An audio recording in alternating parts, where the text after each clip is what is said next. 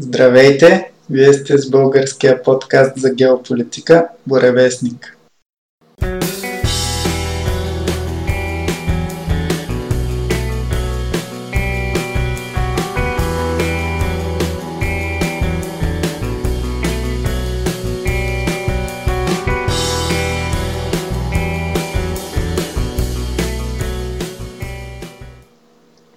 Днес ще продължим с още една южноамериканска страна, както ви обещахме в края на предния брой. Но преди това ще говорим за най-нашумелата тема в последно време, а именно бунтовете в Штатите. Наскоро пуснахме на нашата фейсбук страница и на нашия сайт една статия която е разбор на събитията и на факторите и процесите, стоящи за тях. И тя стана нашата най-четена статия до сега, като близо 1500 души са я прочели от около 10 000, до които е достигнала. Има над 100 споделяния. И съответно под нея имаше доста полемика в коментарите. А в един от тях от наша слушателка дойдоха няколко доста интересни въпроса, на които ще обърнем внимание и които могат да послужат да направим едно своеобразно продължение на статията и в нашия подкаст. Самата статия можете да прочетете. А, тук ще чуете въпросите на Ваня и нашите отговори. Първия въпрос е ако Зукърбърг е от добрите, защо работи с ЦРУ, отворено общество и всички агенти на либералите, включително и мусулманско братство, за да имплементира Фейсбук цензура и независими факт-чекари? т.е. малко да преведем на български втората половина от въпроса. Той работи с тези либерални организации, т.е. той ги назначава за проверители на фактите, така да се каже. Т.е. те трябва да, ако има някакви естествено по-разпространени във Фейсбук съответно четени от повече хора политически статии или публикации, те ще бъдат тези, които ще ги проверяват и ще казват дали това не е фалшива новина, най-общо казано. Тоест, чрез тях ще бъде налагана цензура на неудобни за глобалистите и тяхната идеология, факти и мнения на на по-дясно мислещи журналисти и анализатори. И този въпрос е плод всъщност на написаното от нас в самата статия, че да, там подчертахме контраста между Facebook и Twitter за начина по който реагираха на изказванията на Тръмп относно тези бунтове в Twitter си позволиха да цензурират Тръмп, сложиха някакво предупреждение на неговите съобщения, пишейки, че едва ли не той поощрява и одобрява насилието срещу протестиращите. А във Фейсбук, въпреки протестите на своите служители, на голяма част от тях, Зукърбърг изрично каза, че отказва да наложи подобна цензура на президента на щатите, казвайки, че дори да не е задължително съгласен с казаното, това е обществено значима реч и няма да е правилно Фейсбук да я цензурира. Но нашата слушателка по този начин е разбрала написаното от нас, че едва ли не казваме, че Зукърбърг е от добрите – а, според нас той просто иска да си запази медийната империя, в която се е превърнал Фейсбук, независимо от това, коя от двете страни, дали Тръмп и лобито зад него или дълбоката държава удържат победа в този все по-очевиден сблъсък. в Штатите. И да, в статията бяхме написали, че може би някой е подшушнал или Зукърбърг се е ориентирал на къде духа геополитическия вятър. Безспорно процесите са такива. Глобализма е в опадък от 5 години поне насам. Светът се ориентира към национализъм не само в Штатите, и на много други места по света. Като единственото по-значително изключение е евробюрокрацията в Брюксел, но там няма как да се стремят към друго, освен към глобализъм или поне локалната му европейска форма, федерализация, просто защото те са сложени от хора, които се стремят към това. Еврочиновниците са изцяло зависими от тях и няма как да мислят в посока обратна на интересите на господарите си. Те за това са сложени там, за да бутат Европа към федерализация но както се вижда и от съпротивата на Вишеградската четворка и някои други страни, това на този етап няма никакъв шанс да се случи. Защото още по-показателна от съпротивата на унгарци, поляци и така нататък е абсолютната импотентност на Евросъюза, въпреки че им размахва пръст, да им наложи каквото и да било истинско наказание – за тяхното несъгласие с така наречените европейски ценности и солидарност. Някакви процеси за предмедиите, някакви глупави резолюции на Европарламента се гласуват, но реално дори най-подвластния на европейската бюрокрация лост за влияние, парите, които идват към Полша и Унгария от Евросъюза, не е ограничен в сериозна степен. Този паричен поток продължава да си тече към тях. А щом дори това не могат да си позволят да наложат като санкция, какво остава за някакви по-сериозни мерки? Знаем, че Европейския съюз нито има армия, нито има силови органи, така че общо взето всичките заплахи на Брюксел си остават само на думи и няма как и да бъде иначе. И управници като Орбан са осъзнали това и без да се притесняват си взимат решения такива каквито са в интерес на техните народи. Но да се върнем на въпроса, както започнах да казвам, основната мотивация на Зукърбърг е да не си загуби империята и да не бъде отслабена тя независимо коя от двете страни спечели тази война между Тръмп и дълбоката държава.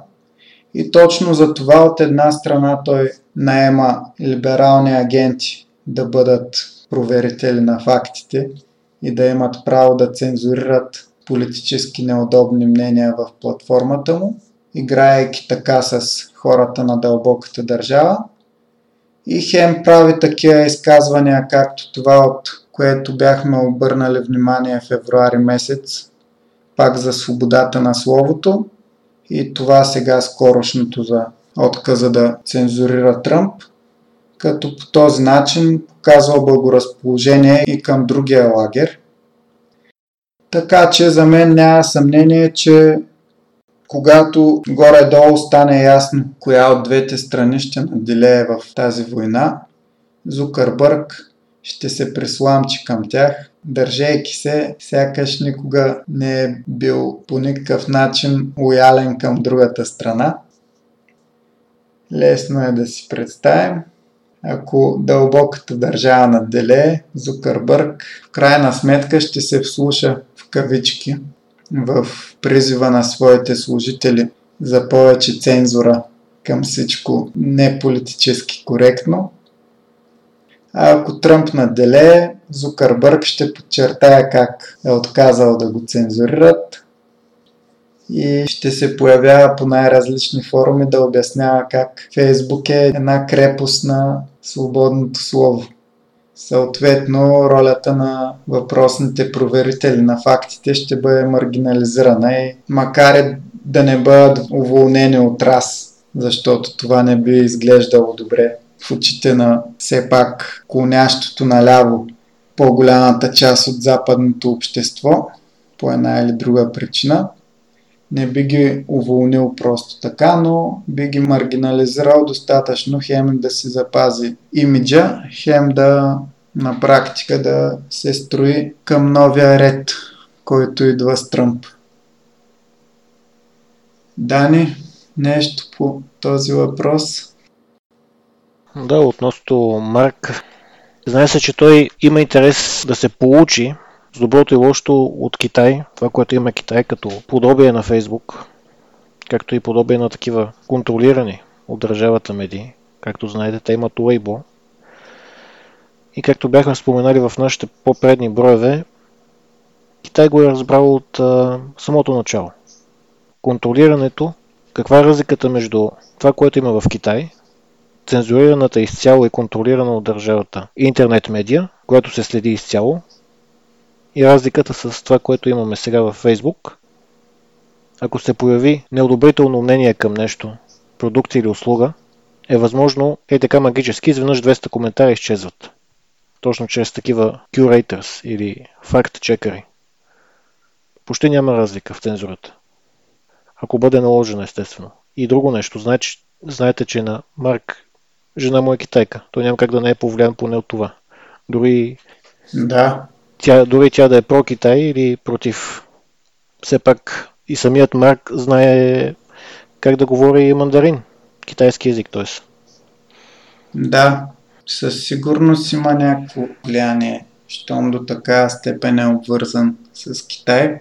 И както и ти спомена, единствената разлика е дали цензурата става предварително или постфактум, но в крайна сметка резултата е същия. Китайците просто не допускат поначало такива коментари, а във Фейсбук ги трият в последствие, но един ден по-късно резултата е същия. Коментарите ги няма. Единствено разликата във Фейсбук е, че който е успял да ги хване преди да ги изтрият, ще ги е прочел, но това са някаква минимална част от хората. Втория въпрос на Ваня също е много интересен. Ако Тръмп работи срещу дълбоката държава, защо военното положение, което ще наложи Тръмп, не е от полза на дълбоката държава? Според мен е точно обратното. Подобно положение би повредило на репутацията му, но той е принуден до някъде да го направи. То се вижда, че подобен вид, протести няма как да печели този, който е на власт в момента. А тези, които бихте искали да го свалят от вас. Да. И все пак имаме факта, че обикновеният човек в Штатите просто иска да си продължи нормалния живот. Така че обикновените хора не одобряват протестите. И когато Тръмп говори че да, убийството на чернокожа арестант, което беше изкрата подпалила бунтовете, Наистина Тръмп изразява силно недоволство от действията на полицията, критикува и съответно изразява съболезнования на близките на убития, но в същото време, изразявайки подкрепа за мирно протестиращите, той съвсем категорично осъжда палещите, трошащи, крадящи, протестиращи, които просто използват протестите. Това са примерно по-малко от 10% от протестиращите, може би по-малко и от 1% дори, участват в тези вандалства и разграбвания на магазини и така нататък но няма как обикновения човек да не асоциира едното с другото. Тоест, когато Тръмп говори за спиране на тези вандалствания и насилие, защото виждаме много полицаи събити, също и обикновени хора.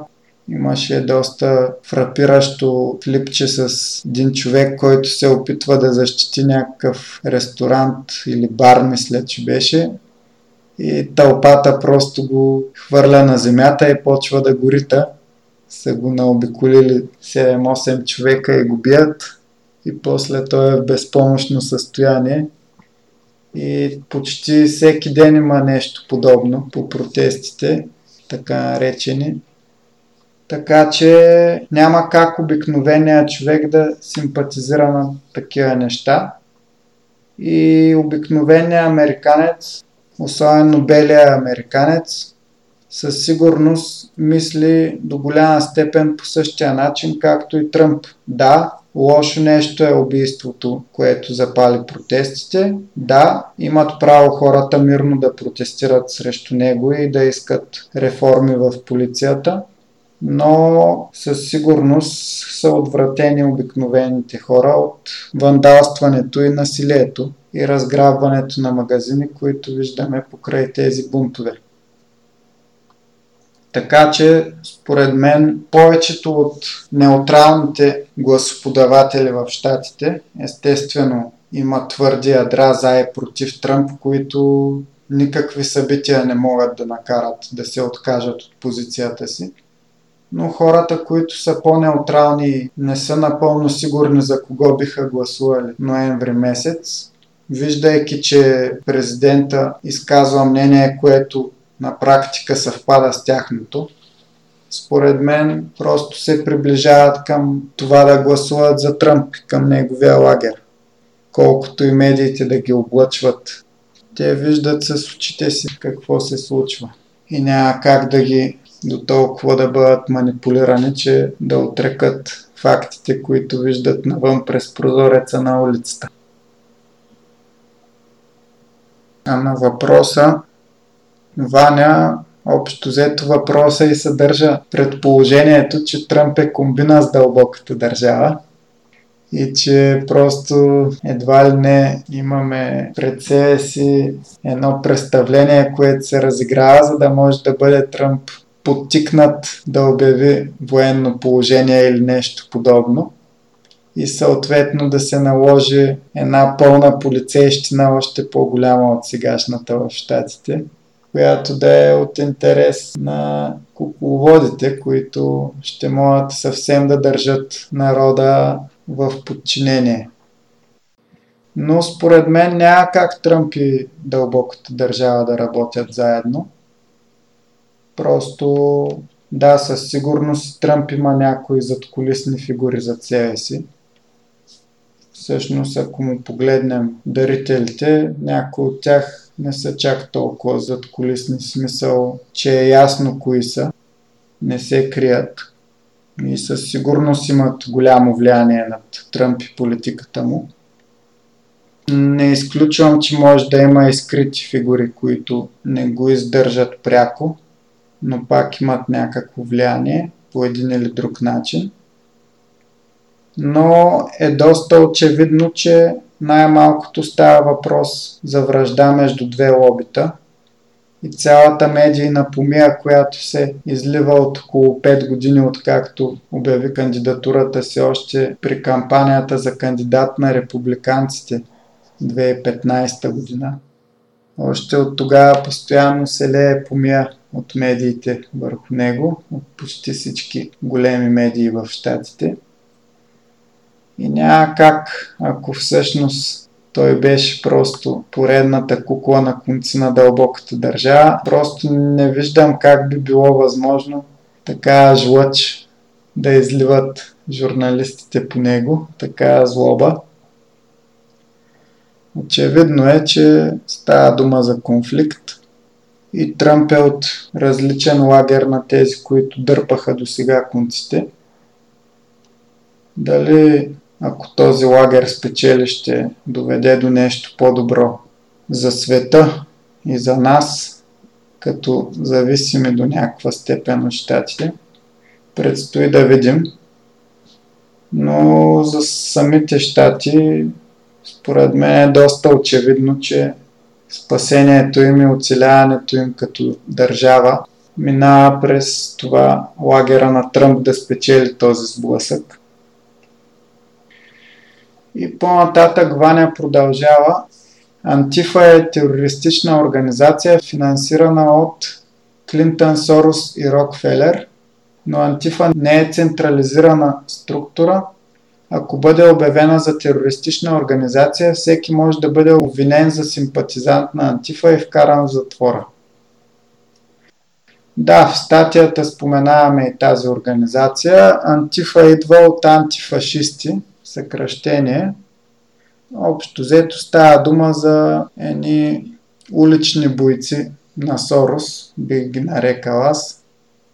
Общо взето всякаква отайка от западните общества, хора, които на практика са изпаднали от обществото, нямат стабилна работа, нямат семейство, си изкарват по този начин пари, като участват в различни протести, носейки маски. Това е тяхна запазена марка, че винаги ходят маскирани по протестите, още преди, преди страшния вирус да удари. И общо взето предизвикват размирици по един или друг начин. Много често, когато има протест на някоя дясна организация, било поддръжници на Тръмп или по-крайно десни, винаги се появява там и антифа, които уж протестират срещу тях, но реално се опитват да предизвикат сблъсъци. И особено ако става дума за демонстрация в някой град, управляван от опозицията, от така наречените демократи, на такива места полицаите общо взето позволяват на Антифа да прави мизерии, почти може да се каже, че ги защитават, просто защото така им е наредено отгоре. И съответно, твърдейки, че, са, че се борят за някаква справедлива кауза, уж против фашизма, друг е въпросът доколко можем да говорим въобще за фашизъм в Штатите, камо ли пък за Тръмп – и криейки се под уж справедливата си кауза, те твърдят, че не трябва да им бъде търсена сметка за нищо. А всъщност техните действия са много по-радикални от тези на наричаните от тях фашисти. Обикновено десните демонстрации в щатите са организирани и ако има някакви провокатори, доста бързо биват възпирани от самите участници в демонстрацията, т.е. от самите десни движения, които я правят. Докато виждаме какво става сега по бунтовете, очевидно леви, т.е. неолиберални, защото тези хора дори да са навън по някакви социални причини да протестират, както са голяма част от чернокожите участници, очевидно, независимо дали го осъзнават, те са пионки на неолибералите, които се опитват чрез тези бунтове да сринат Тръмп. И доста ясно е какво се случва, ако обърнем внимание кои са градовете, в които е позволено на тези протести да прераснат в бунтове с насилие, палене и трошене на собственост абсолютно всеки един от големите градове, в които е допуснато да се стигне до там, местните власти са от така наречените демократи, т.е. умишлено те казват на полицията да не притискат твърде много протестиращите и да им позволи да правят мизери. В общ план да изглежда сякаш, че властта в лицето на Тръмп не може да се справи а действителността е, че просто Тръмп няма юрисдикцията да праща войската, например, да потушава бунтове в град, където има такива. Тази отговорност стои при местните власти. Дори Националната гвардия, за да бъде извикана, трябва да бъде извикана от губернатора на съответния щат. Не може Тръмп да нареди това а във въпросните щати и градове, където стават най-големите мизери, управляват демократите. Но да, и втората част на този въпрос има смисъл, ако бъде обявена антифа за терористична организация, което според мен трудно може да стане, просто защото самата първа поправка на Американската конституция която Антифа презират и се борят постоянно срещу нея, реално ги защитава, защото не позволяйки преследване на базата на политическа реч, става по-трудно и обявяването им за терористична организация. Но да, ако, ако предположим, че това се случи, наистина това би било лесен начин да ако Тръмп предположим, че има такива желания или хората, които стоят зад него, да налагат желязна ръка, така да се каже, лесно биха могли да обвиняват неудобни хора за симпатизанти на Антифа или участници в това движение и така да ги вкарват в затвора, както вероятно сте наясно, че в Штатите, ако те заподозрат, че си част от някоя терористична организация чужда, още преди да са доказали вина, те вкарват затвора и почват неприятни неща. И последния въпрос. Ваня споменава нашата личност на годината за 2019 година, Борис Джонсън. Тя пише, Борис Джонсън също смънка нещо за стаден имунитет, преди да му напишат репликите. И той ли се бори с дълбоката държава? Според мен да. Бори също се бори срещу дълбоката държава. Това, което се видя и в Великобритания последните дни, в Бристол статуята на известен търговец, свързан с, и с робството от преди време, беше хвърлена в морето. И той определено се бори срещу дълбоката държава, но в негов стил. Той не е чак толкова крайен, или поне хората около него по време на, да речем по време на пандемията. Той даваше гласност. При тях репликите, които се повтаряха са Protect the NHS and Save Lives. Само това се чуваше, нали? Но за дълбоката държава, да. Няма как да се каже, че, че той е за такава. Той очевидно постигна това, което хората преди него не бяха успяли. Да извади Великобритания от ЕС. Те не бяха се опитвали.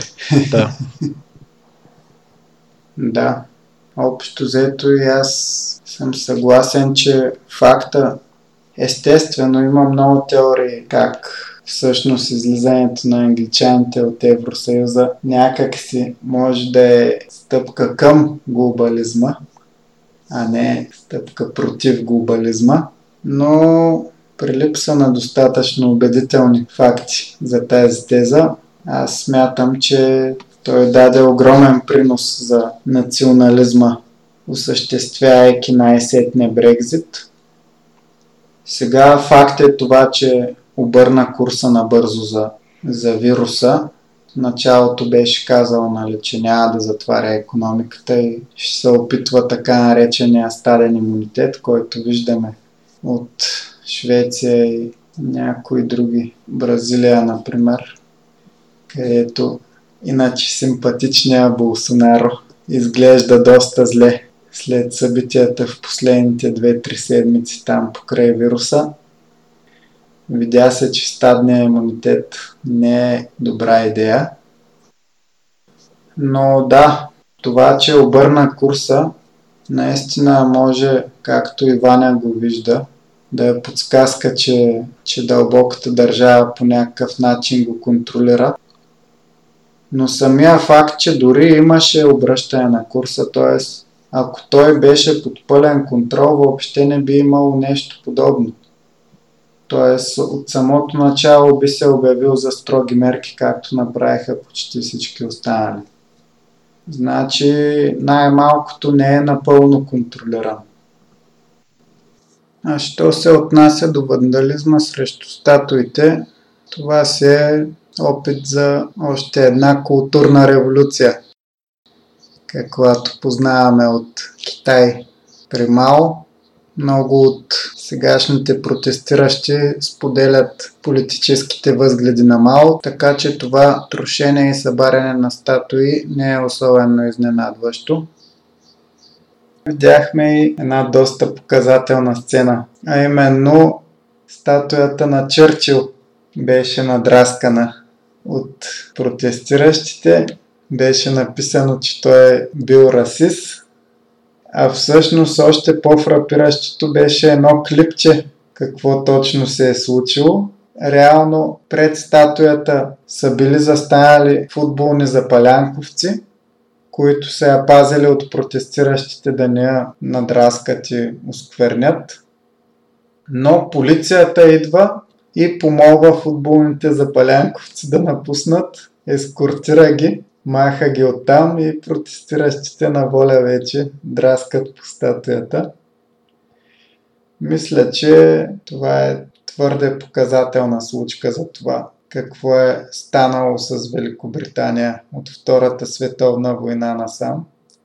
Черчил, да, за един българин, меко казано противоречива фигура, да не кажа враг. Знаем, че той е човека наредил бомбардировките на София и други български градове през Втората световна война. Знаем и неговата крилата фраза, даже две такива, как Европа свършвала там, където се ядяла шкембе чорба и как София трябвало да бъде превърната в поле, на което да се сеят картофи. Но да, за англичаните безспорно герой в тяхната история. А факта, че сега не само се допуска, а дори полицията де-факто помага да бъде осквернен неговия паметник, говори достатъчно колко е паднала една бивша империя. Но да, тук под текста на въпроса е, че, че реално тези мерки играят в полза на глобалистите или дълбоката държава, така наречена, което, гледайки щатите, да, изглежда логично, тъй като изключителният економически напредък, който беше постигнал Тръмп първите три години на управлението си, особено от към намаляване на безработицата, всичко беше занулено. Безработицата скочи ужасно заради мерките против вируса и съответно много чернокожи, които Тръмп чрез своите економически мерки им беше осигурил работа и начин да си изкарват по честен път чрез труд хляба. Сега останали на улицата, съм сигурен, че голяма част от тях виждаме на тези протести. Нищо чудно и сред рушащите и палещите да има такива. Просто защото покрай вируса, след като мерките на Тръмп са ги взели от улицата и са им дали надежда, че могат да си изкарат честно парите, вируса е затрил тази надежда и ги е хвърлил в отчаяние, което е изразено в грозните сцени, които виждаме по време на тези бунтове. Да, поглеждайки бунтовете от социалната страна, т.е. от гледната точка на хората, живеещи в гетата и бедните американци, картината е доста различна. Но понеже все пак правим геополитически разбор и се опитваме да обясним процесите, които са довели до тези бунтове и до какво ще доведат в голямата картинка, ние сме длъжни да обърнем повече внимание от сравнение с страданието на обикновения човек, което несъмнено е факт. Но все пак по-важното за нас е това, че тези хора биват използвани от кукловодите за постигане на целта, която очевидно е свалянето на Тръмп от власт. Което естествено няма да бъде Майдан както в Украина, а просто се надяват да го отслабят достатъчно до изборите. И всъщност нормално беше тези бунтове да позатихнат до една седмица, до 10 на дена – Виждаме, че те обаче продължават. Както да не спомена, има и в Европа опити, макар и доста по-жалки и изкуствени, което е очевидно за всеки. Да не говорим за пародията, която станахме свидетели тези дни в София. доста учеизвадни хора на хранилка на чужди организации събраха 50 на човека на Витушка и направиха нещо като протест уж в защита на младсинствата, т.е. на циганите в България. Знамето на ромите, нали? Зелено и синьо с червеното кръгче. С такова знаме са облекли и направо беше. Какво общо има Джордж Флойд човека с нашите роми? Какво общо? Нищо. Даже самия термин роми избягвам да употребявам, защото е нов говор. Да, всъщност е се цигани. Те сами се, се наричат цигани. Някакво да изопачаваме нещата. Те са дошли са от Индия и нали знаеш, че всъщност циганите са построили пирамидите. Клеопатра е била циганка, нали знаеш? Да, да. Ми да. Значи дошли са от Индия и от Египет. Това са робите, които са построили пирамидите. Доста смешно се получи. Дори лозунгите им бяха огромната част на английски. Просто няма как да бъде по-изкуствено. Ясно е, че тези глупости на българска почва няма как да хванат корен, но и ние си имаме, за съжаление, български деца, които отиват да учат в западни университети. За съжаление, по примера на американските, пропити с левичарска глобалистическа пропаганда. И тези деца се връщат тук и ги виждаме на такива места, абсурдни, да говорят неща, които са напълно out of space за българската действителност. Нямат нищо общо с картинката, която е в България. Но да, втълпили се едни глупости, те като добри папагали ги рецитират, но надяваме се, че ако поживеят няколко години тук, ще има отрезвяване. Пожелаваме им да създадат семейства, да имат деца и тогава ясно е, че тази откровена дебилщина няма как вече да просъществува в техните глави. Но да се върнем на щатите. Фактът, че тези протести се проточват толкова дълго, показва, че някой подклажда огъня, чрез финансиране, несъмнено, и чрез осигуряване и на логистика. Видяхме на доста места една мистерия, как близо до местата, където се организират протести, се появяват камари от тухли, които после протестиращите да използват да трошат витрини наоколо. И някак си никой не разследва и не се интересува как така тези тухли са се озовали там, кой ги е докарал, никой не знае.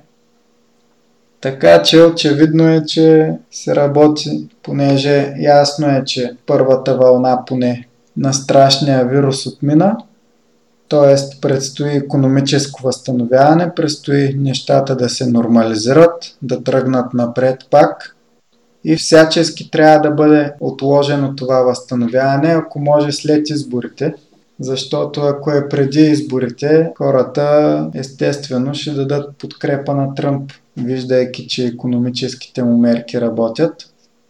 А проточвайки тези протести, естествено, в всяко економическо отношение, четах напоследък, че най-големите магазини в засегнатите щати затваряли рано, за да не станат през нощта жертва на разграбване покрай бунтовете.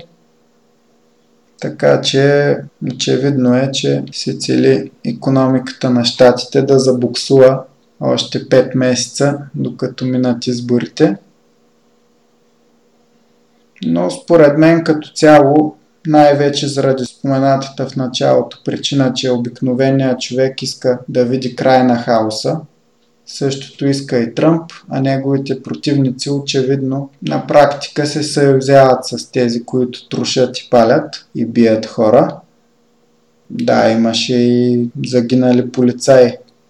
Естествено, имаше и, черни сред тях, така че не може да става въобще дума както и да си го представят и да искат кукловодите да го покажат като едва ли не сблъсък на репресираните черни срещу лошите бели.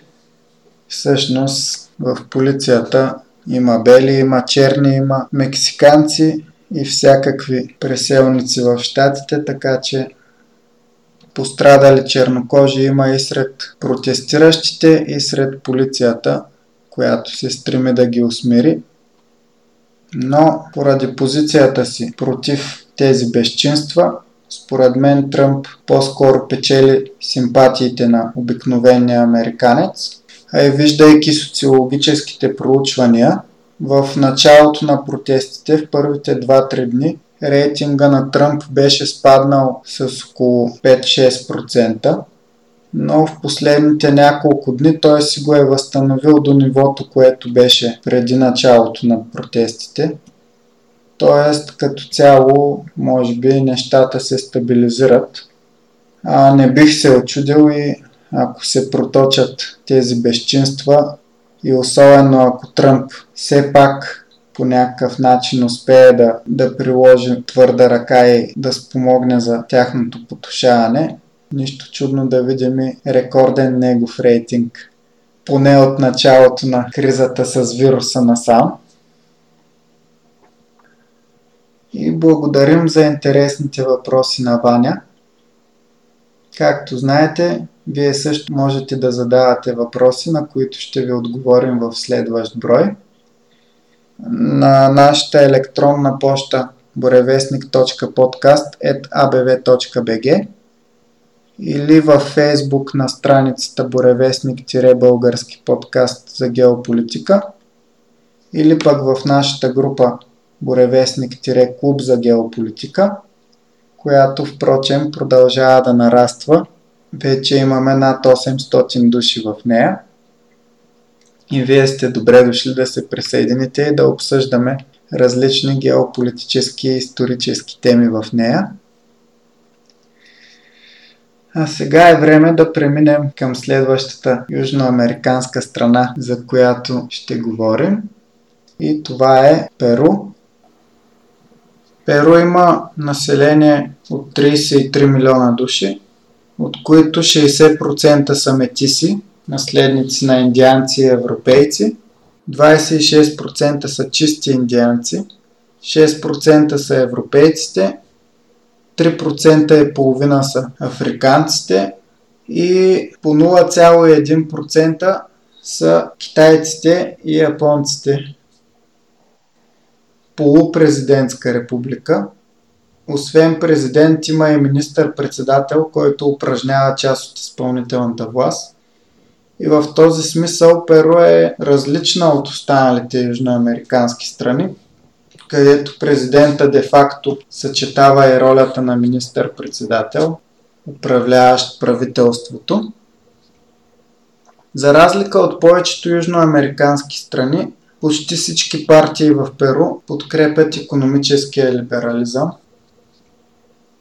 Всъщност Перу е наследника на империята на инките, тази толкова легендарна държава от миналото – тя е, се е простирала на територия, покриваща част от 4 днешни държави в Южна Америка. Освен Перу, това са Еквадор, Венесуела и Боливия. Но преди да стигнем до инките, Даня ще ви разкаже за още по-старата история на Перу. Да, най-ранните доказателства за човешко присъствие в територията на днешно Перу се датират още от 12500 година преди Христа в селището Хуака Приета. Там за първи път общества се занимават с земеделие, използват техники като така нареченото терасиране, т.е. подкопаване на парче земя, придържане на набор от камъни и кал, за да задържат водата и по този начин да държат посевите влажни. По този начин подобни общества са оцелявали и постепенно са се обединявали заедно с цивилизации, които са идвали от север, до и от далечна Полинезия. И те са процъфтявали по брега на Тихия океан, като първият по-голям конгломерат от подобно общество оставил около 3000 година преди Христа. С така наречената на испански Норте Чико цивилизация, която е пример за основополагаща култура преди инките. След тях се забелязват начинки на така наречената цивилизация Чавин, от около 1500 година преди Христа, при които вече се виждат по-ярко изразени религиозни и дори политически феномени. Като пример за това е тяхния религиозен център в Чавин де Хуантар. Тази култура успява да просъществува до около първи век след Христа и почва да се, образно казано, почва да се катери нагоре по Андите следващите около 1000 години. Като последствие на територията на днешното Перу, от Чавин културата се разграничават още три култури, които са предшественици на инките, като Паракас, Наска и Лари. Като и в по-южните части се присъединяват и така наречените Мочика. Специално културата Мочика достига своя апогей от около годината 1000 след Христа и на територията, която са обитавали, се вижда сложната им мрежа за обработване на земя и опитите им за наторяване на терена, както и грънците, които използват, и занаятите като ковачество и строителство. Същевременно културата Чимо, известна с своите строителства, представлявала един рехав конгломерат или конфедерация от селища, разпространени на северната крайбрежие на Перу. Тяхната столица била така нареченото селище Чанчан, което се намира тъкмо отвъд пределите на днешния град Трохило, като руините на Чимо културата се датират от годината 1140 до 1450. Първите селища около езерото Титикака, във възвишенията около него, са на така наречената култура Тиахуанко, културата Лари, като техни селища се намират близо до днешния град Аякучо. И те също били свързани селища с изявен период на активност между 500-та и 1000-та година след Христа. И в последствие, през 15 век, се появяват именно инките, които в рамките на един век успяват да обединят именно тези общества, създавайки най-голямата по територия империя в предиколониална Америка, със столица Куско. Както сме засегнали в предни наши броеве, специално инките в Куско първоначално представлявали един относително малък етнос, наречен Кечуа, които именно Кечуа градивно и постепенно през 13 век след Христа започват да се разширяват и да приобщават техните съседи. Самата експанзия на инките била сравнително бавна, докато не дошъл средата на 15 век, когато тяхното темпо на експанзия се увеличава по време на известният им техен император Пачикути, или този, който клати земята, както и по време на владението на неговия син, Топа Инка Япанкуи, Именно по време на тяхното владение, инките са успявали да задържат контрол на население между 9 и 16 милиона души, простиращо се на територията на Андите. Не е случайно, че именно Пачекути успява да създаде транспортна мрежа с добре поддържани пътища, без да има допир до коне или колела. Колелото нито е било измислено в тази част на света или използвано, нито са имали коне. Използвали са мрежа от лагери, всеки един от по около 20 км и доставките са извършвани чрез хора на крак. Дори в столицата Куско, в рамките на два дни, жителите са могли да се насладят на доставка от океанска риба. И то само за два дни. Разстоянието, което могли да преминат подобни бегачи и да предават най-вече информация в империята на инките, успявали да покрият територия от над 200 км на ден. Всички общества около планината на Андиите вярвали в божества, начало на които бил така наречената майка земя или пачи мама, както и богът слънце. Инките използвали редица методи за да осъществят контрол и да завладеят други племена, включвайки мирна в кавички асимилация, както и военно завоевание. Най-големият пик те имали между 1438 година до 1533 година. И тогава успяли да задържат голяма територия и сравнително голяма популация под сравнителен контрол за това време. Официалният език на цялата империя се смята, че е бил езика на кечуа, въпреки че стотици местни диалекти и езици са били говорени. В езикът на инките тяхната империя се е казвала Талантин Суйо – или четирите региона или четирите провинции. освен божествата Майката Земя, Пачемама и Слънцето, или така наречения Инти, много от местното население почитало и свещените според тях Хаукас. Самите инки наричали тяхният владетел Сапа Инка или Дете на Слънцето. Така нареченият фестивал на Слънцето, който се провежда в Перу, се нарича Инти Райми. Самите инки и народите, които те са владяли, имали изключително много интересни фестивали, които са запазени от до ден днешен. И освен фестивал на Слънцето, това са и така нареченият Чапак Кола. Ако проверите, изключително много приличат на нашите кукери, но не съвсем, но все пак има прилика. И самата дума чапак означава, забележете, отгоре, поставям нещо отгоре. Чапак прилича на нашата дума капак. Чапак също означава властен, благороден, този, който е отгоре.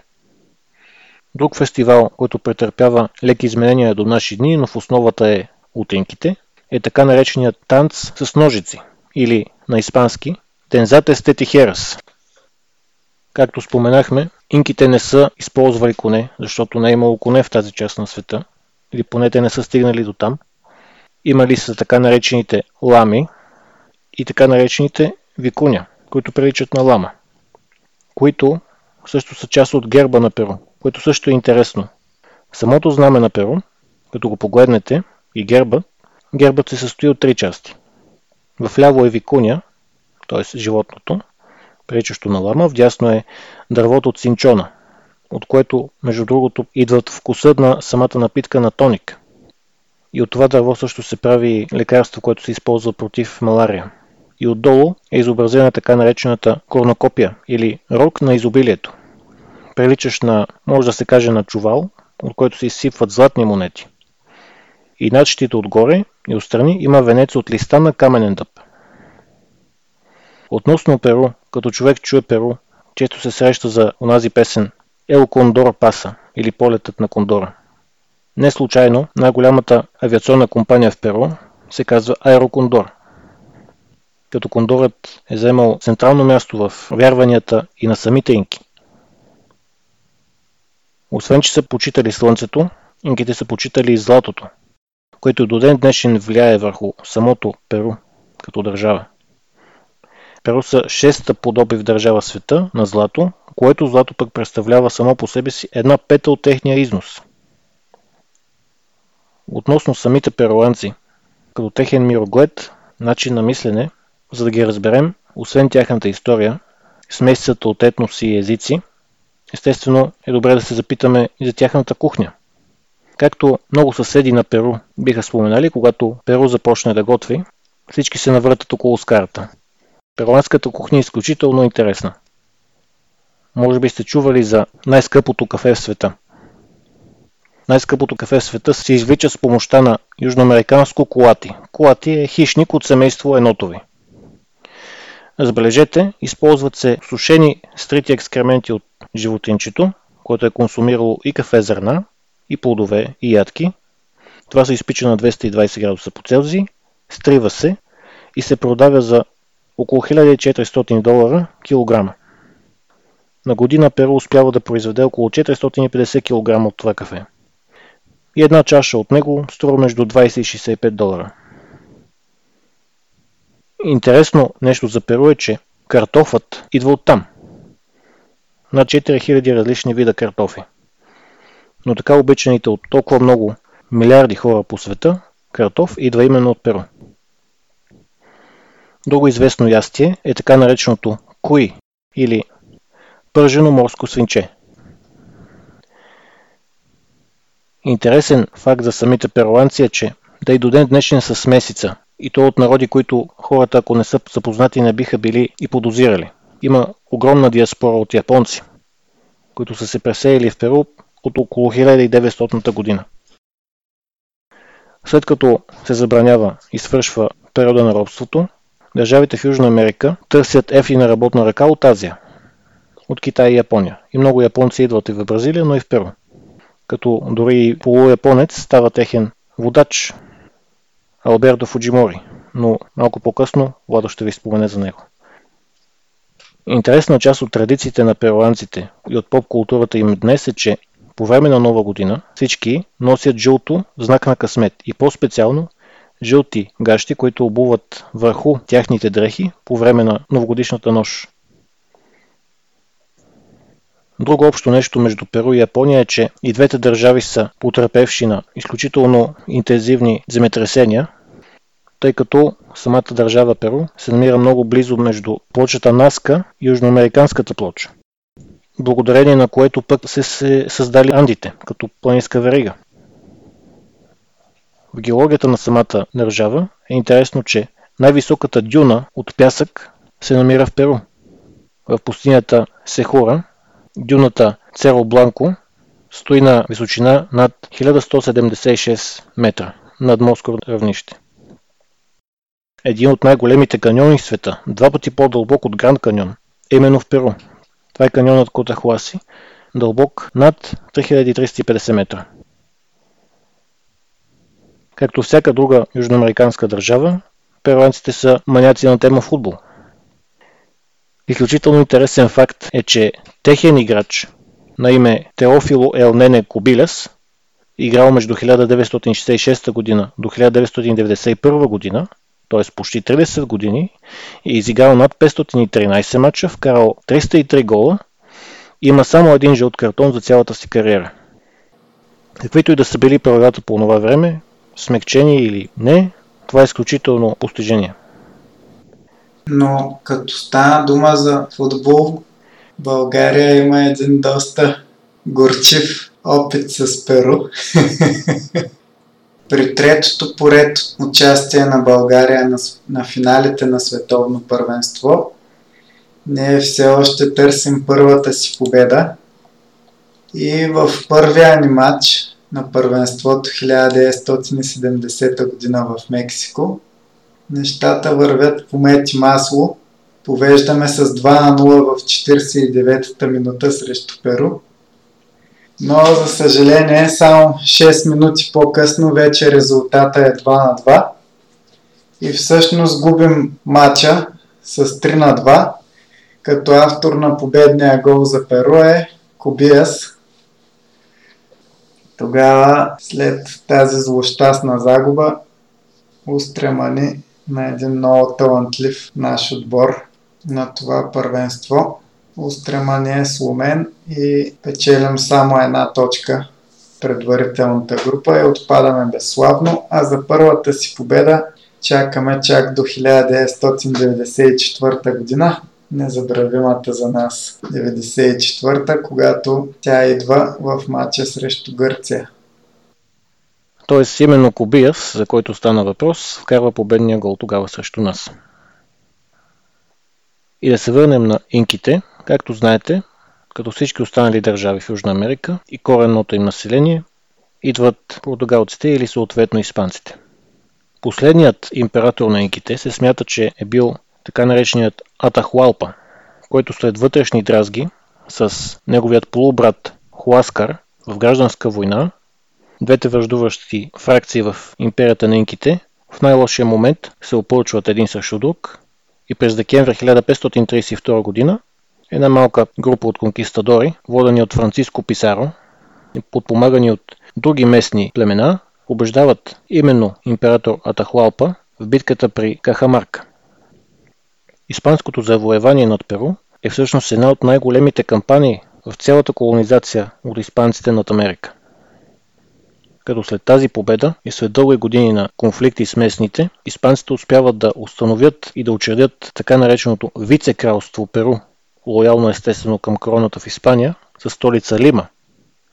Като Лима, испанците наричат градът на кралете или на испански Лакоидад де Лос. И след това самото завоевание на Перу, то действа като аванпост или авангард на следващите експанзии на самите испанци навътре в Амазонския басейн. Последните съпротиви на инките били потушени от испанците, след като те успяли да стринат последното селище, в което се помещавали местните, наречено Вилкабамба, през 1572 година. Тогава се смята, че окончателно инките приключват да съществуват като собствена цивилизация. Местното население драматично се срива и от пандемиите, причинени от болести и зарази, пренесени от испанците, както и експлоатацията и социално-економическата промени, които те налагат. Вице-крал Франциско де Толедо реорганизирал самата територия, която владял при 1570-те години, като минно поле за злато и сребро, с което да подпомагат короната в Испания. И след като открили огромните залежи на сребро в Потоси, т.е. днешна Боливия, и Хуанка Велика, вицекралството било в абсолютен разцвет и било важен износител на металите за Европа. А и не само, тъй като испанците използвали свои бази в Филипините, които снабдявали чак от Перу. Африкански работници и роби също били поставени да работят в Перу. Естествено имало огромна кампания за покръстване на оцелялото местно население. Испанците построили църкви във всеки град и заменили голяма част от храмовете на инките именно с църквите – като пример за това е храмът Корейканча в град Куско. Впоследствие обаче, навлизайки в 18 век, намаляването на добива на сребро и дисбаланса в економическото развитие на държавата принудило управниците да наложат реформи и да увеличат таксите в вицекралството. Същевременно, както знаете от предните броеве, португалците по това време правили своята кампания в Бразилия – и така нареченото споразумение от Тордесиас, както сме споменали преди, почва да не се спазва в периода от 1580 до 1640 година, когато гладът за ресурси става предпоставка за спречквания между испанци и португалци.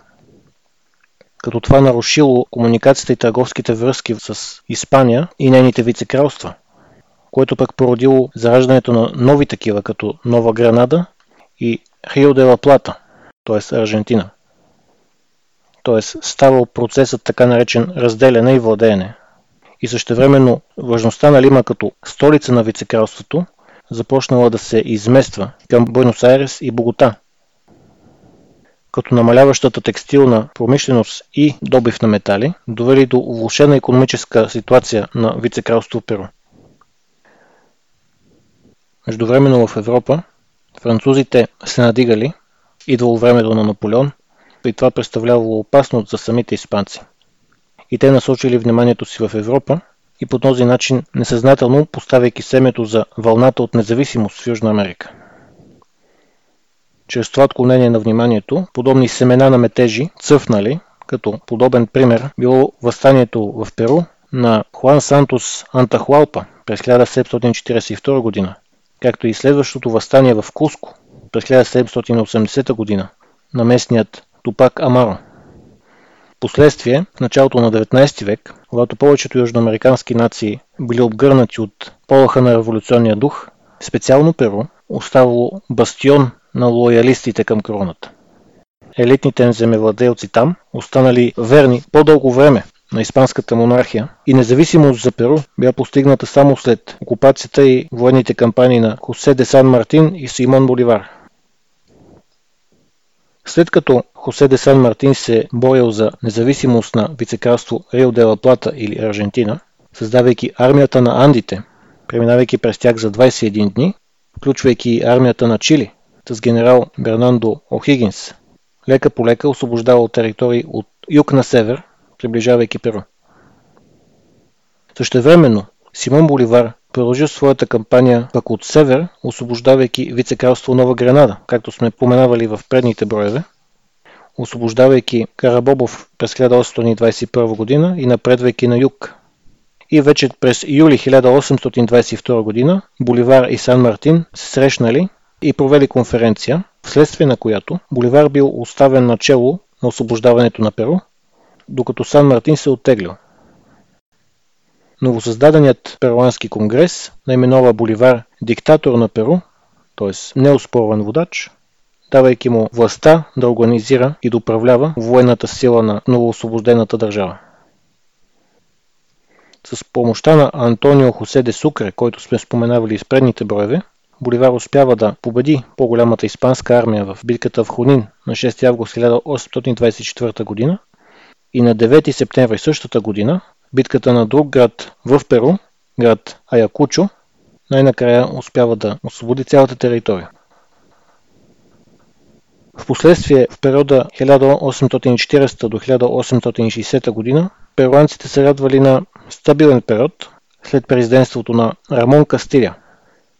Последствие обаче, отново перуанците имали проблем с недостатъчния износ и, не, и недоброто управление на ресурсите им, и през 1870-те години натрупали дълг и решили, че най-печелившо би било за тях да започнат война с тяхния съсед от юг Чили, която война между Перу и Чили се провела между 1879 година и свършила през 1884 година с огромни загуби за Перу.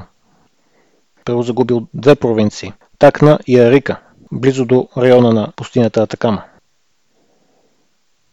Последствие, в началото на 20 век, след нови вътрешни дразги и недоволство след, след загубата на войната, се задал съвсем поне лек период на стабилност след появата на Сивилиста партията или Гражданската партия, която била в основата на следващият имащ власт на Перу, а именно Аугусто Легуя. 1919 година Аугусто Легуя, който е управлявал с променлив успех между 1908 и 1912 прави преврат чрез жандармерията срещу бившия си съпартиец от гражданската партия Пардо заради опит за фалшификация на президентските избори. Новото Народно събрание, което той назначава, естествено обявява него за победител. 1920 година се приема нова конституция – а 24-та и 29-та на последващите избори Легуя е преизбран. През този период са ограничени гражданските свободи. Вестника на опозицията е иззет от властта. Парламента е подчинен на правителството. По общините избраните от народа управници са заменени с назначаване от правителството политическите противници са преследвани, затваряни, понякога дори застрелвани. Към Легуя има култ към личността. Неговите привърженици го сравняват с булевар, а някои дори с Юлий Цезар и Александър Велики. Но въпреки, а може би благодарение на твърдата ръка, която упражнява. Легуя остава в историята на Перу с доста важни постижения. Той модернизира страната, успешно изпълнява много инфраструктурни проекти. В Лима се павират улици и се правят площади. В селските райони се развиват напоителни системи. Строят се пътища, през 1920 задължава всички мъже от 18 до 60 години да работят безплатно по строенето на пътища. Между 6 и 12 дни в годината те са задължени да го правят. Но това се налага с сила най-вече спрямо индианците. Те са най-силно засегнати от тази мярка. Легуя също така създава полицейско, авиационно и военно-морско училище в Перу. В международната политика той подписва два спорни договора. 1922 договора Соломон Лосано, ратифициран от парламента 5 години по-късно, който дава на Колумбия територия между реките Какета и Потомайо, както и така наречения амазонски трапец, където е община Летисия. И не случайно този договор цели 5 години отнема да бъде ратифициран от парламента сред силно недоволство от перуанския народ. Тук се сещам за една притча за един владетел, на който един ден идва вестоносец и му докладва, че враговете настъпват и искат от неговата страна да им даде своите коне и владетеля казва добре, давайте им ги, мир да има. При което неговите съветници възроптават и казват как може така с лека ръка да ги дадем. Това е позор за нас. Владетеля обаче е непреклонен и в крайна сметка дават своите коне на враговете. След една година враговете отново настъпват. Вестоносеца съобщава, че те искат нашия владетел да им отстъпи жените на своя народ. И владетеля, също както и предния път, без твърде да умува, казва добре, дайте им ги, важното е мир да има при което отново съветниците възроптават, но владетеля е непреклонен. И на следващата година враговете отново настъпват. Вестоносеца идва и съобщава, че вече искат от страната му и от владетеля да им даде един пограничен хълм. И тогава владетеля казал, е сега вече ще се бием и извикал генералите да им даде инструкции да вкарат в боен ред войската. Същевременно съветниците отново роптаят, обясняват на владетеля, че това са просто някакви чукари, неплодородни и нямат никаква полза от тях страната. Спокойно могат да ги дадат, но владетеля ги скастря, глупаци, Земя не се дава без кръв. Ще се бием за нея.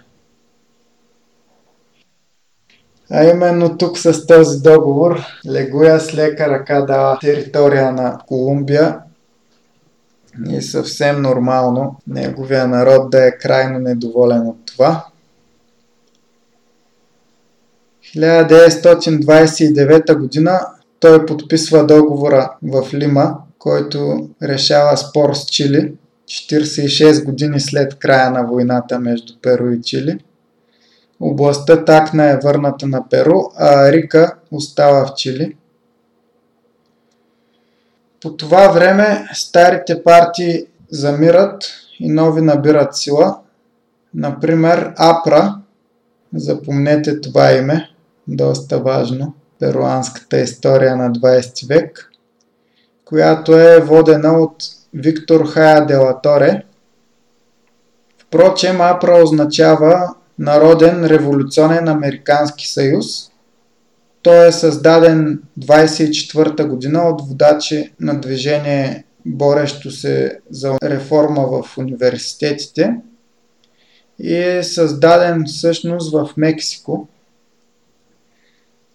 АПРА са повлияни най-вече от Мексиканската революция, до някъде и от руската. И те проповядват марксизъм в американската действителност, не наблягат толкова на класовата борба, а по-скоро на политическо обединение на Латинска Америка. Те са националисти, популисти и антиимпериалисти.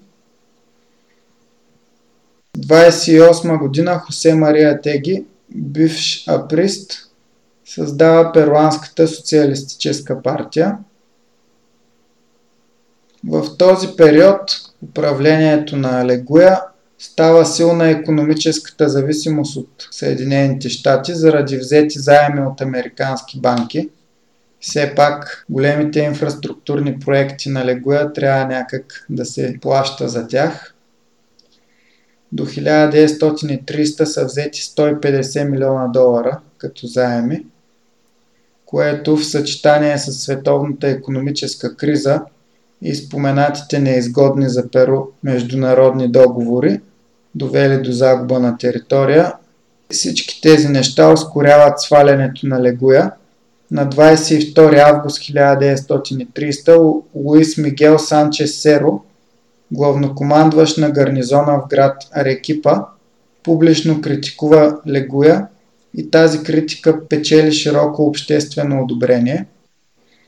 Легуя има намерение да сформира правителство от военни, за да овладее положението и назряващия преврат, но не успява на време да стори това и само три дни след тази реч е свален от гарнизона на Лима – Два дни по-късно Санче Серо, който прави речта довела до свалянето на Легуя, сформира временно правителство Легуя, който междувременно е отплавал с кораб, опитвайки се да избяга, е върнат и тикнат в затвора, където умира 16 месеца по-късно. При Санчес Серо има протести на работници, студенти и част от войската.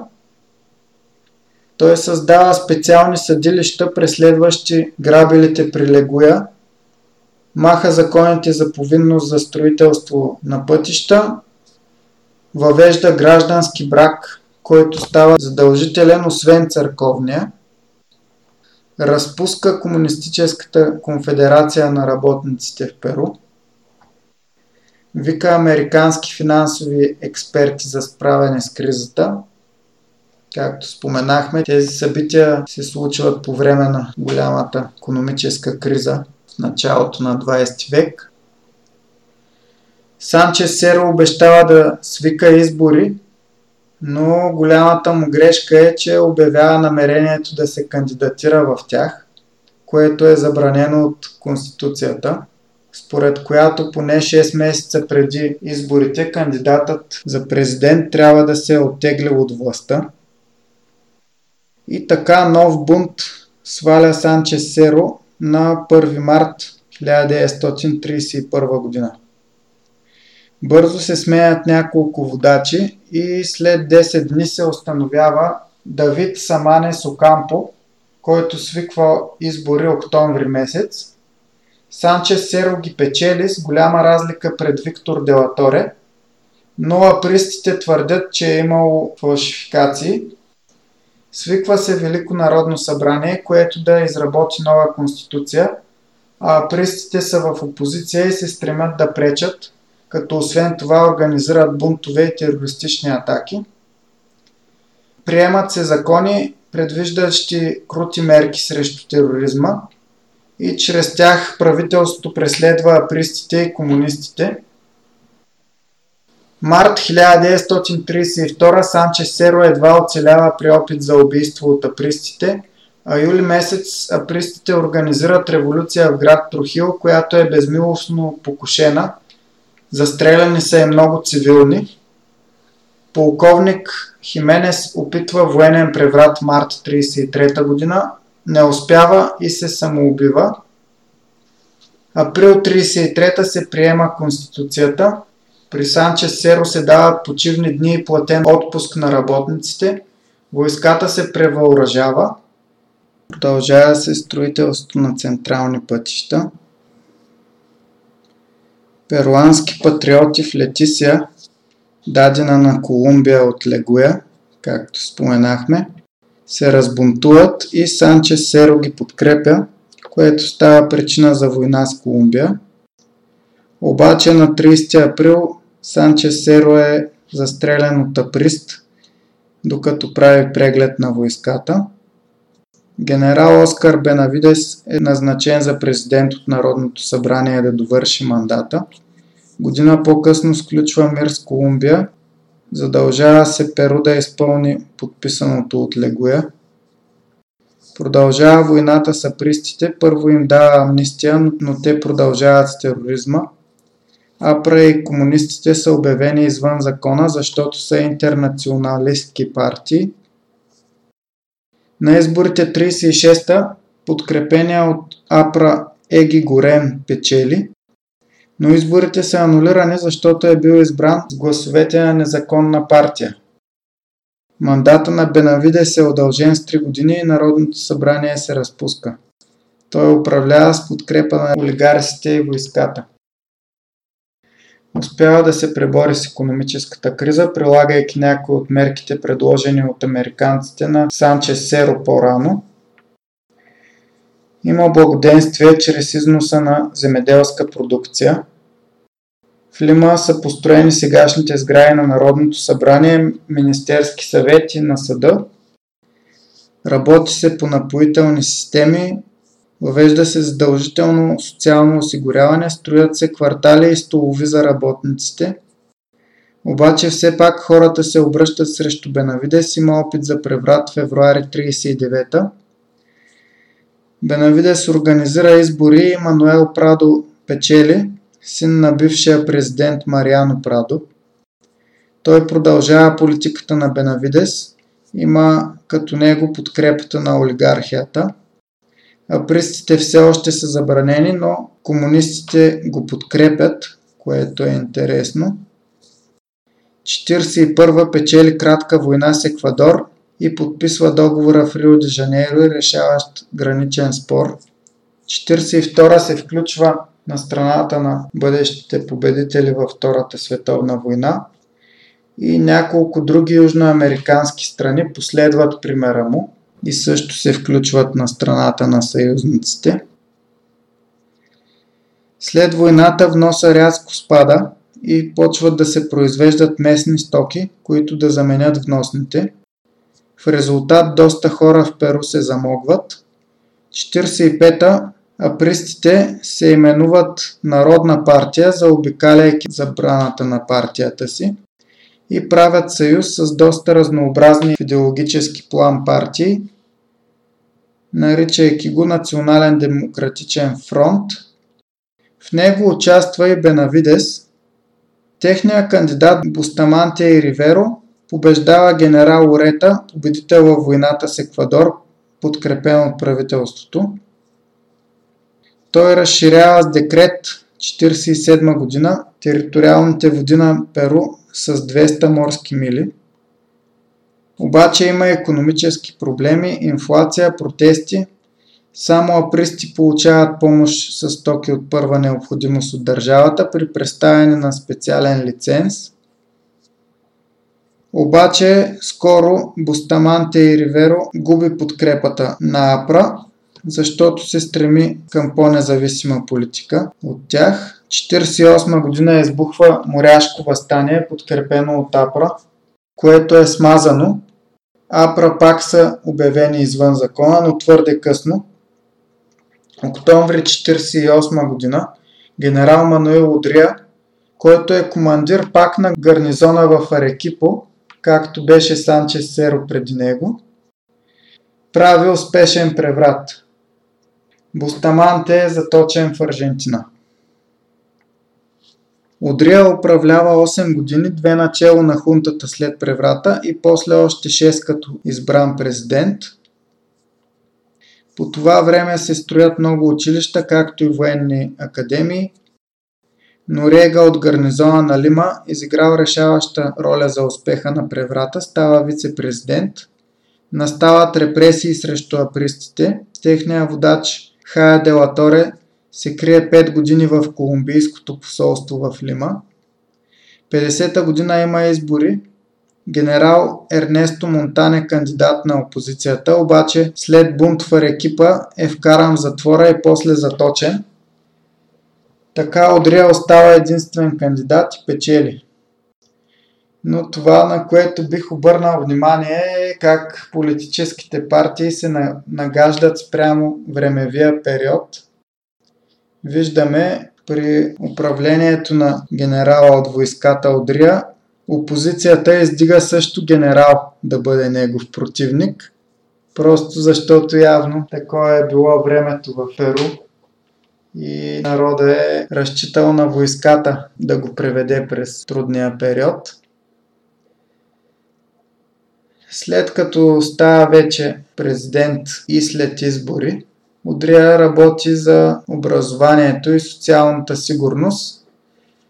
Перу постепенно се възстановява економически. Добре печели Перу от Корейската война чрез износ.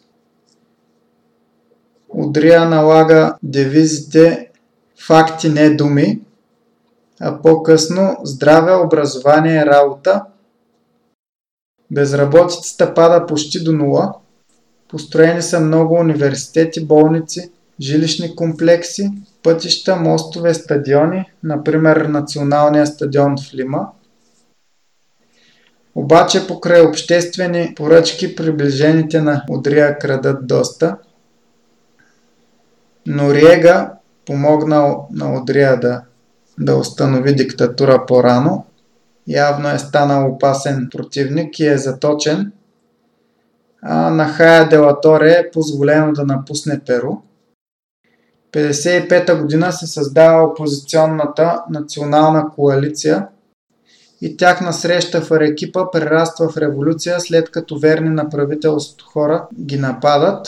В септември 1955 се дават избирателни права на жените и 56-та Одрия свиква избори, в които не участва.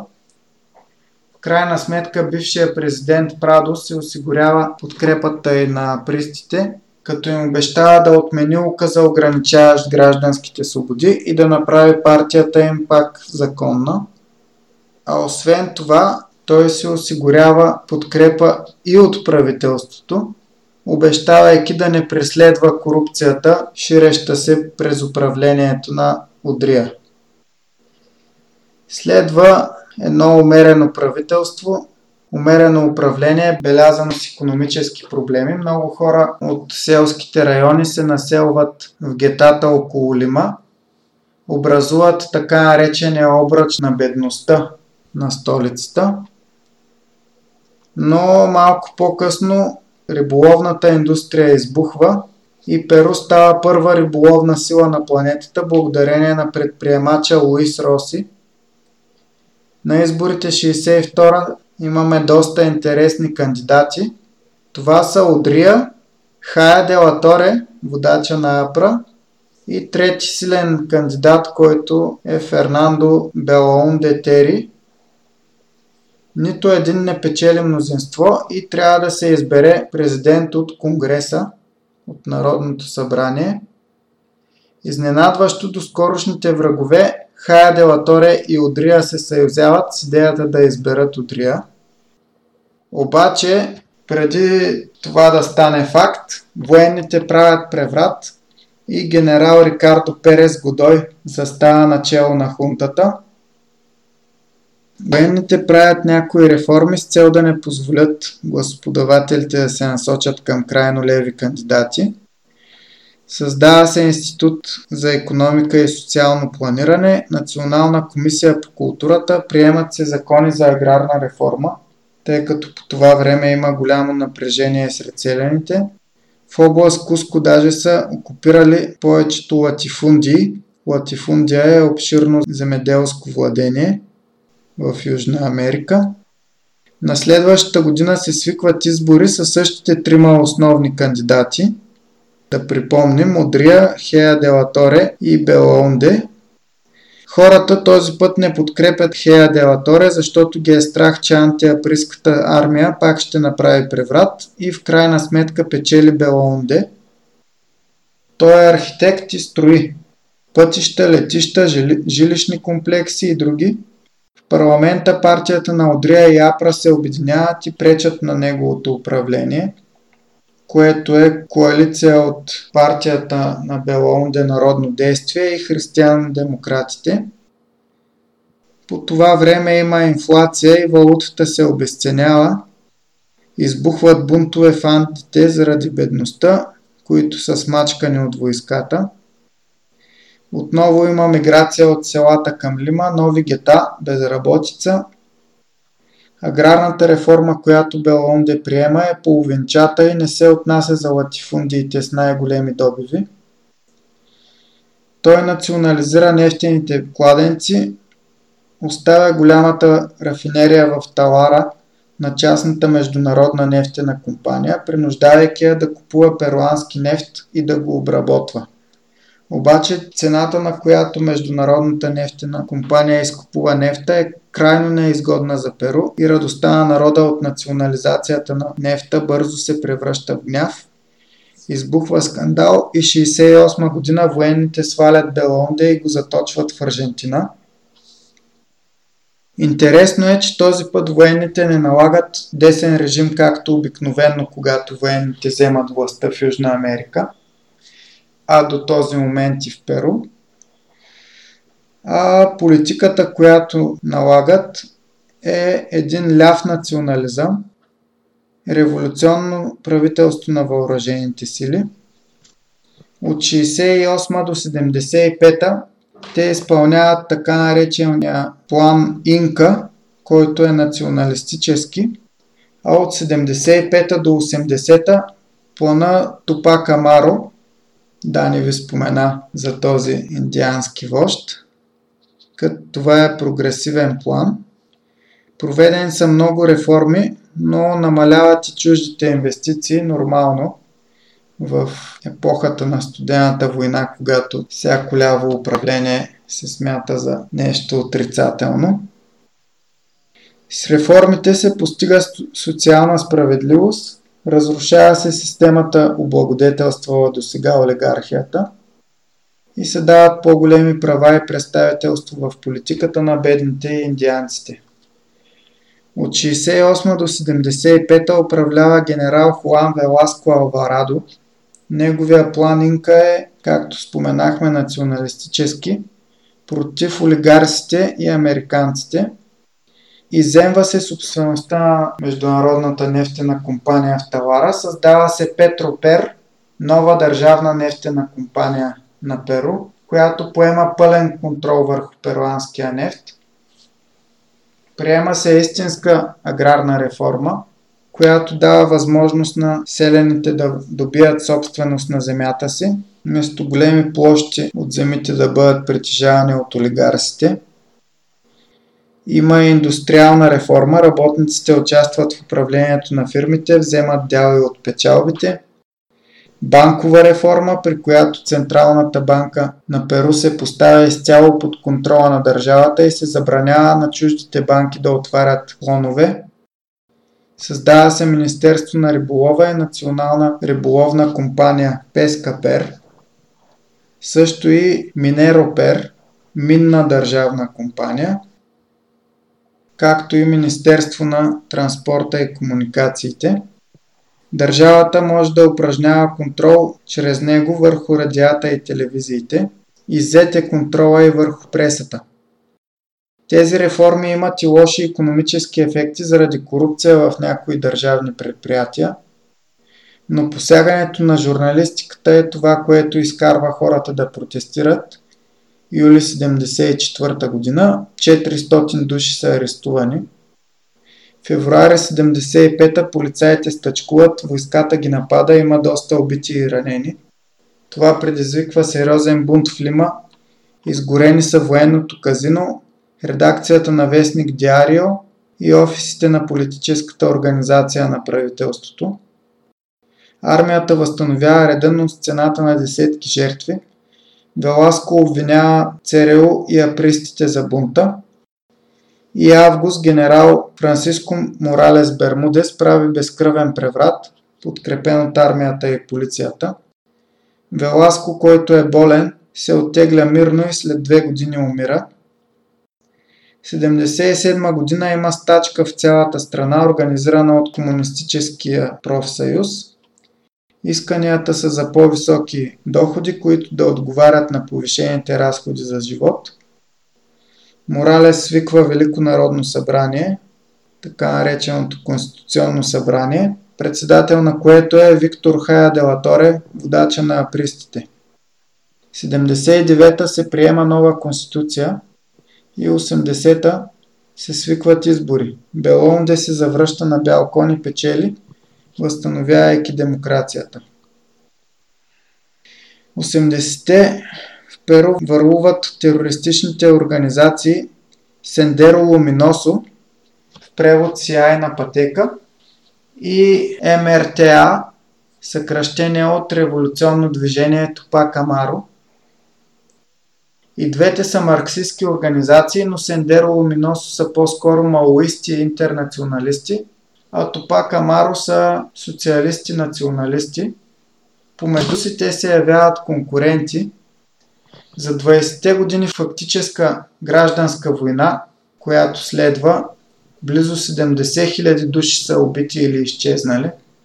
Тази гражданска война има сериозни економически последствия, хиперинфлация, растящ външен дълг, безработица, черен пазар, разпространение на наркотици.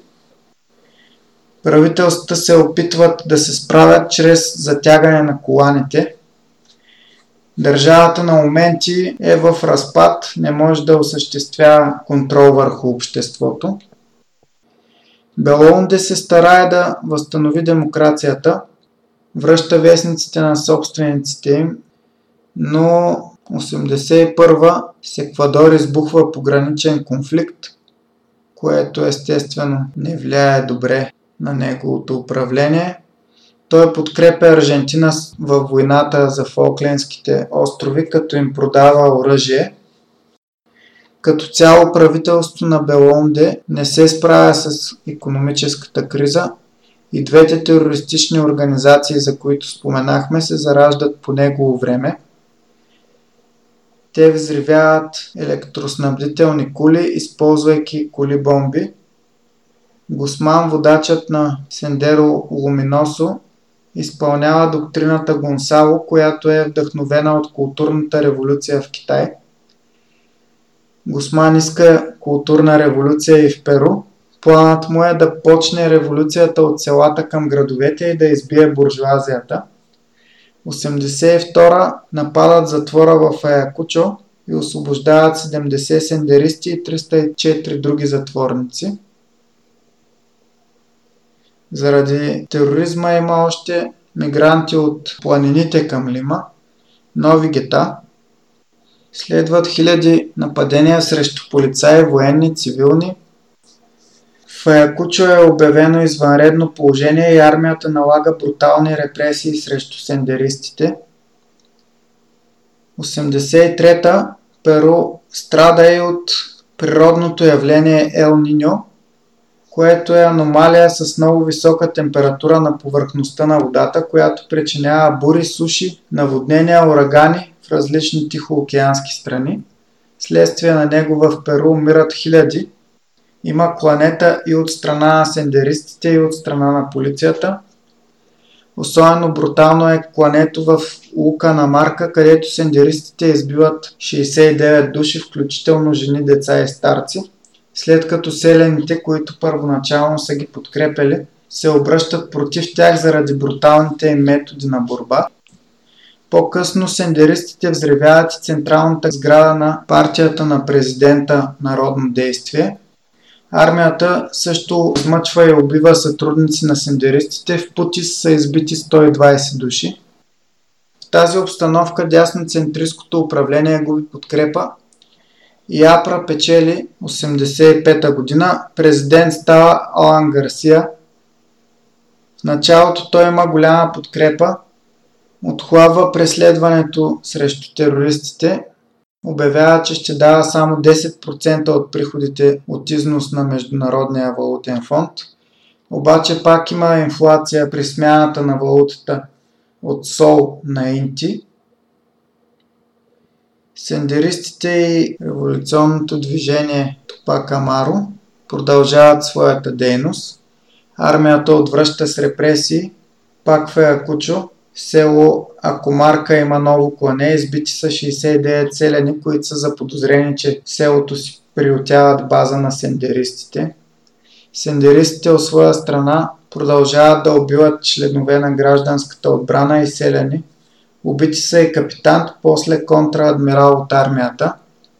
Войската избива още селени, които помагат на сендеристите.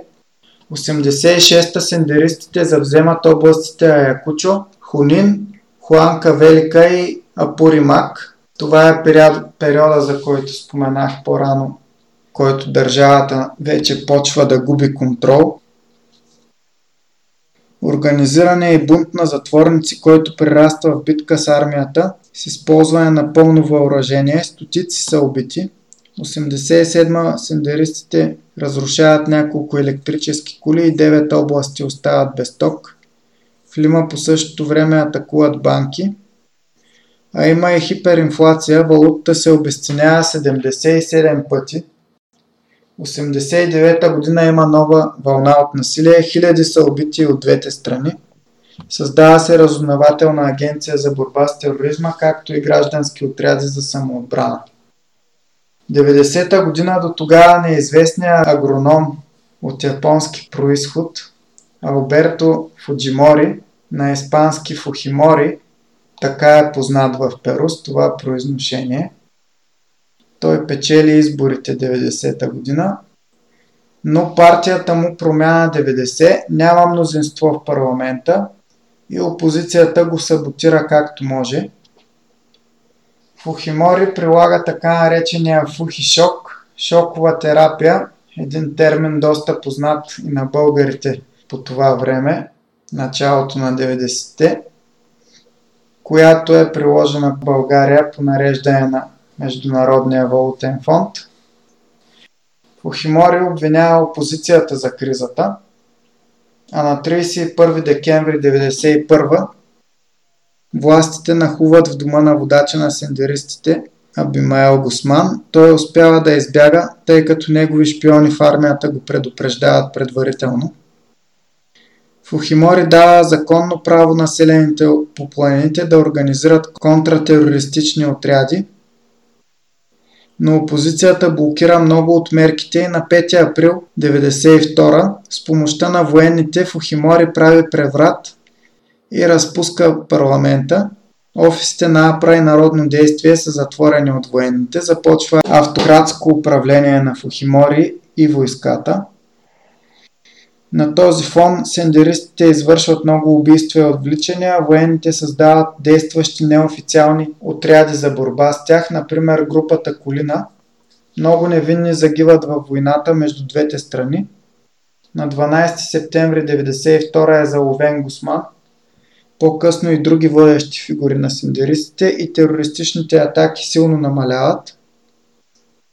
Виждаме каква е ролята на водача една терористична организация, а и въобще във всяка организация. Конституцията от 1993 година на практика отменя реформите на лявата военна диктатура от 20 години по-рано и налага неолиберален економически ред, приватизация, отваряне на страната за световния пазар, заменя се стремежа към самодостатъчност с внос – Економиката е стабилизирана, но хиляди работници остават без работа. Тероризмът продължава макар и в по-малък мащаб. Любопитно е, че Фухимори назначава дъщеря си Кейко за първа дама, като първа дама всъщност е официална държавна позиция в Перу. И той назначава дъщеря си на тази позиция, защото жена му го напуска 1994 година а на изборите 95-та той печели президентските избори с пълно мнозинство. По време на неговото управление е извършено едно истинско зверство – насилствена стерилизация на 300 000 индианки, най-вече кечуа. 95-та има отново война с Еквадор заради граничен спор. Десетки са убитите и от двете страни. Накрая е подписан мир в Итамарати. На 17 декември 1996 г. революционното движение Тупак Амаро взема за заложници около 500 дипломати, правителствени чиновници, военни офицери и бизнесмени в японското посолство. С преговори голяма част от тях са освободени и остават 72. Войската копае тунели, през които да нахуе. През това време преговорите продължават. На 22 април 1997, над 4 месеца след началото на кризата, военните нахуват, избиват всички екстремисти и спасяват 71 от заложниците. 98 Фухимори приема закон, с който може пак да участва на избори, т.е. отпада ограничението за мандати. Чрез корупционна мрежа той е овладял всички институции. В същото време взема мерки да спечели народа си, чрез безплатни столови за нуждаещите се, както и организации за социално оцеляване. Така наречената чича преса оплюва политическите му противници, а главният му съветник и шеф на службите Владимиро Монтесинос купува главните телевизионни канали – на изборите 2000 година големия противник на Фухимори е економиста Алехандро Толедо. Толедо твърди, че резултатите са манипулирани и отказва да се яви на втори тур, до който достига, заедно с Фухимори. Вместо това организира протести, по време на които е взривена и запалена Националната банка и шестима служители загиват. Фухимори започва трети мандат – 6 седмици след протестите, септември 2000 година, канал N излъчва видео с скрита камера как Монтесинос дава пачки с банкноти на политик от опозицията, за да го привлече на своя страна. Това води до серия сериозни протести и Фухемори насрочва нови избори, в които няма да участва. Ноември той получава обежище при посещение в Япония и подава оставка по факса. Монтесинос избягва от Перу на яхтата Каризма, стига до Венесуела, но там по-късно хората на Чавес го хващат и екстрадират обратно и до ден днешен е в затвора. И така започва така наречената бизнес република, която налага неолиберална система, намалява данъците на корпорациите, смачква профсъюзите, позволява замърсяване на околната среда и приватизира държавните предприятия. Тя продължава и до днес, като на практика властта е економически елити, местни и чужди. Има економически растеж, но корупцията в държавния сектор е огромна заради лобирането на частните интереси. Цари олигархична система, в която политиците са на хранилка и под контрола на корпорациите. 2001 година април Толедо печели изборите срещу Алан Гарсия. Неговото управление стабилизира економиката, приемайки току-що споменатия неолиберален модел, осигурява и свобода на пресата, но няма голямо одобрение сред народа. 2001 година има бунт на наркотрафиканти в райони около река Амазонка. Правителството провежда множество операции срещу тях – 2002 има протести срещу приватизацията на електрическата компания Егаса, водени от Алан Гарсия. Крайна сметка приватизацията е отменена. 2003 се подписва споразумение за свободна търговия с САЩ. По това време консорциум от корпорации, най-вече бразилската строителна компания Одебрехт, оформят корпоратокрация – Одебрехт получават огромна част от държавните поръчки и въртят милиарди държавни пари. 2004 първия вице-президент подава оставка заради данъчни измами, после подава оставка и министър-председателя. Става правителствена криза и Толедо назначава Педро Пабло Кучински, собственик на корпорацията Westfield and First Capital, за министър-председател. Януари 2005 пенсионирания майор от армията Антауро Омала дига бунт и завзема град Андахуайло с 150 други етнокасиристи. Етнокасиристите са перуански националисти, които се борят за това коренното население на Перу, индианците, да управлява страната. Бившия президент от 19 век КСРС воюва успешно с чилийските окупатори, е техен герой и са кръстени на него. Властите веднага реагират на този бунт и 7 човека са убити, а Антауро Умала е заловен. 2005 година Фухимори е арестуван при посещение в Чили и перуанците започват процес за екстрадицията му. 2006 в изборите Алан Гарсия побеждава Кого? Баткото на водача на бунта на етнокасеристите Оян Талмала, който също е офицер в армията. Чавес подкрепя Омала и корпорациите правят всичко възможно да му попречат, в крайна сметка очевидно успяват. Интересно е, впрочем, как Виктор Хая Делаторе, който изгражда АПРА и я води толкова години, никога не става президент – а доста по-посредствения му наследник Алан Гарсия става два пъти президент. Гарсия налага силно неолиберална политика, стреми се да привлече инвеститори, подписва договори за свободна търговия с САЩ, Китай, Южна Корея, Тайланд, Канада, Чили, Мексико. 2008 избухва корупционен скандал с много от бившите апристи. Правителството подава оставка и Гарсия назначава ново. 2009 Фухимори е осъден на 25 години затвор. Юни същата година е клането при Бага близо до река Амазонка, където местните протестират срещу привличането на международни корпорации да дупчат в земите им за нефт, газ и минерали.